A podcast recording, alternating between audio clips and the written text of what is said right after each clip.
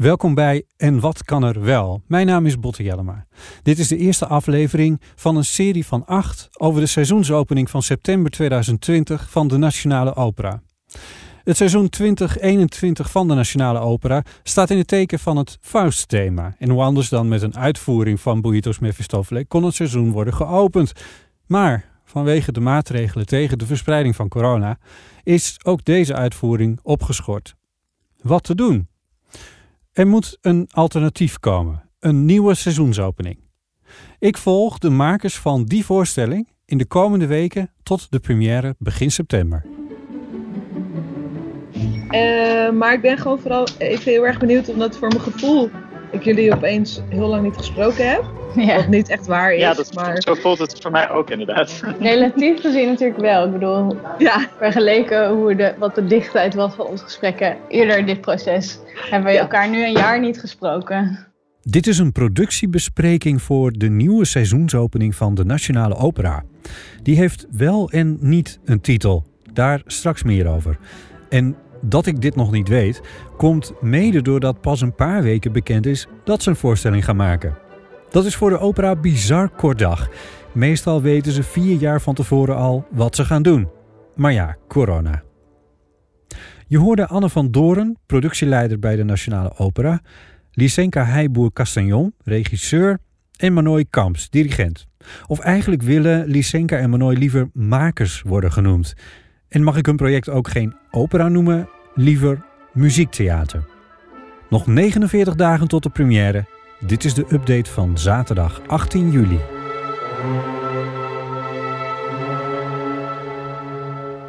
Wat gaan jullie doen? Dat is een goede vraag.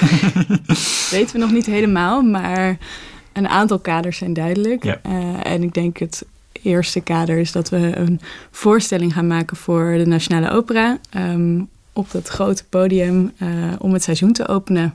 Post-corona of in corona waarschijnlijk nog. Lysenka en Manoy hoorden begin juni, of you know, dat de Nationale Opera op zoek is naar een alternatief voor hun afgelaste Mephistopheles-voorstelling. Het kwam er dus eigenlijk op neer dat we een soort van carte blanche kregen.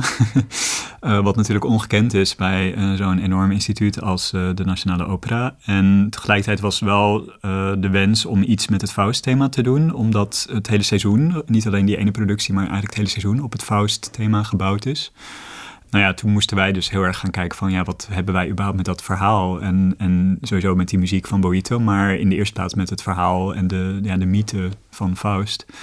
Uh, dus zo uh, zijn we eigenlijk begonnen. Want het is dus even voor de duidelijkheid, ook voor iedereen die misschien niet per se uh, naar opera's gaat. Er lag dus niet eens een, een, partituur. Er was niet een stuk wat af was. Eigenlijk werd aan ons gevraagd om in drie maanden een heel stuk te bedenken. Van nou ja, vijf kwartier. En uh, daarbij gebruik maken van deels bestaande muziek, maar ook dat kon uit alle richtingen komen. En uh, ja, ook heel erg dat zelf invullen. Dus eigenlijk moesten wij zelf een stuk met elkaar gaan componeren op basis van bestaande stukken en nieuwe ideeën. Um, en dat alles in drie maanden, waar je eigenlijk normaal voor een opera bij een instituut als DNO misschien wel drie of vier jaar de tijd hebt. zeg ik zo, twee maanden voor de première. De Nationale Opera heeft al een paar producties moeten uitstellen vanwege corona. Voor nieuwe voorstellingen moeten ze rekening houden met de maatregelen, zoals de anderhalve meter afstand van het publiek en ook tussen de muzikanten. Met dat je nu niet zeker weet wat er over een aantal weken mag. En met het gegeven dat het wel eens heel ingewikkeld zou kunnen zijn om artiesten uit het buitenland hier op het podium te krijgen. Werken met de multiculturele, maar ook Nederlandse Lysenka en Manoy ligt dan voor de hand. Al is dat natuurlijk niet hun enige kwalificatie. Ik denk aan Manoy uh, hebben we iemand die in zoveel, op zoveel verschillende, in zoveel verschillende disciplines heeft gewerkt. Uh, en daarnaast heb ik ja, ik ben een soort van opgegroeid in dat huis. Dus ik ken iedereen heel goed die daar werkt. Ik voel me heel erg thuis daar. En um, ik heb als regieassistent hele grote producties gedaan, zowel in Nederland als in het buitenland. Dus zo volgens mij een optelsom van uh, wat wij samen in huis hebben, is eigenlijk als we dat soort van op papier zouden zetten, dan ja, dan helpt dat om jezelf aan te herinneren... eigenlijk zouden dit wel moeten kunnen. Manoy Kamps dirigeerde in het afgelopen seizoen het Nederlands Studentenorkest op hun jaarlijkse tournee. En dirigeerde eerder de BBC Philharmonic en de Brussels Philharmonic. Manoy studeerde aan het Koninklijk Conservatorium in Den Haag en was junior fellow in conducting aan het Royal Northern College of Music in Manchester. Manoy manifesteert zich als queer conductor, theatermaker en composer. Iets waar we het vast nog over gaan hebben in de komende afleveringen. Lysenka Heijboer-Castagnon heeft theaterwetenschap gestudeerd, waarna ze Lotte de Beer assisteerde en samenwerkte met Pierre Audi. Ze was co-regisseur en regisseur bij vele grote producties, waarvan Aus Licht van het Holland Festival van 2019 misschien het bekendst is. Ze was directing fellow aan the Juilliard School in New York. Ook maakte ze vorig jaar voor het Grachtenfestival Vrouwenstemmen als viering van 100 jaar vrouwenkiesrecht. Over het kettingje om haar hals waar feminist op staat, gaan we het vast en zeker ook nog hebben.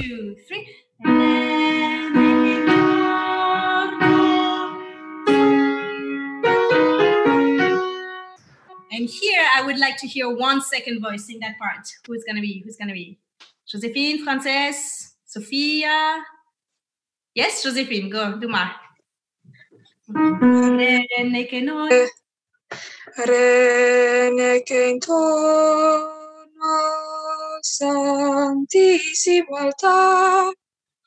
Exactly. Very good. Yes. Let's do one more time together. Een van de eerste keuzes die we uh, eigenlijk hebben gemaakt, uh, omdat we wisten hoe dan ook gaan we uh, moeten dealen met wat voor coronamaatregelen dan ook, was eigenlijk de eerste keuze die direct gemaakt is: we gaan met kinderen werken. Um, want ja, de irony is not lost on us, maar kinderen die hebben toch wat andere en minder strenge regels. Um, dus die, ja, die mogen gewoon veel meer. Dus uh, het uh, Nieuw Vulkaan Amsterdam stond eigenlijk al ingepland om bij Mephistofele ook um, mee te doen. Dus daar hebben we meteen van gezegd, uh, laat het in je agenda staan. Um, want jullie gaan toch op een of andere manier een rode draad door de voorstelling zijn. Omdat um, daar mogen we even ontsnappen aan al die maatregelen. Hello, so welcome to our rehearsal. We are with how many? We are 19 students today. In the cast, we are normally 30.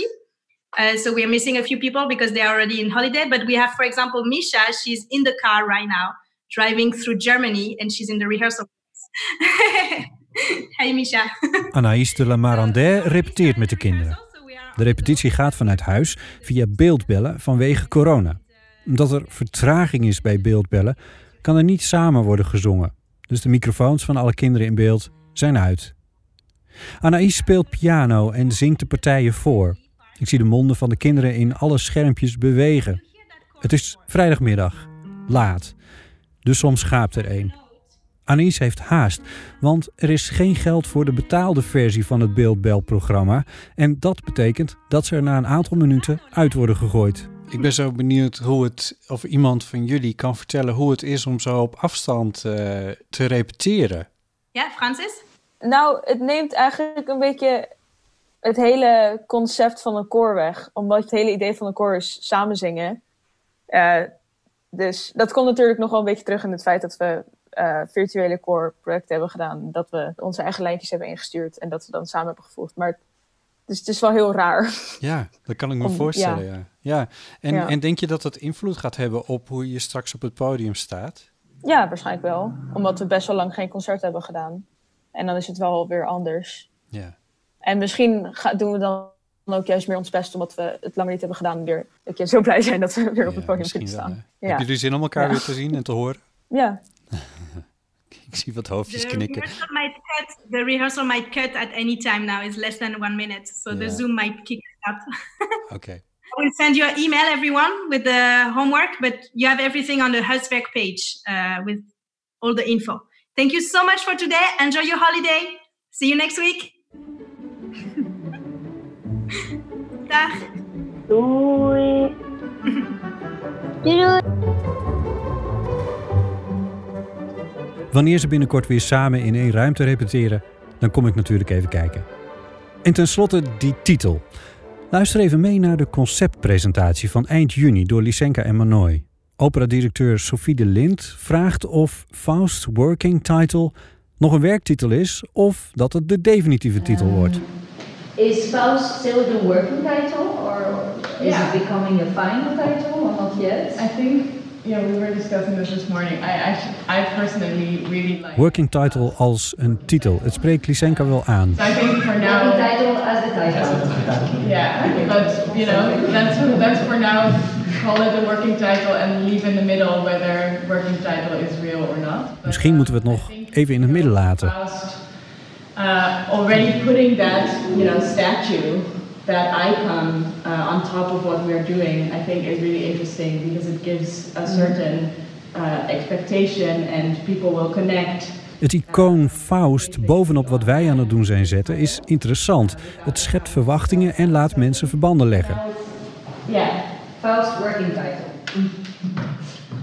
Faust, working title, definitief waarschijnlijk.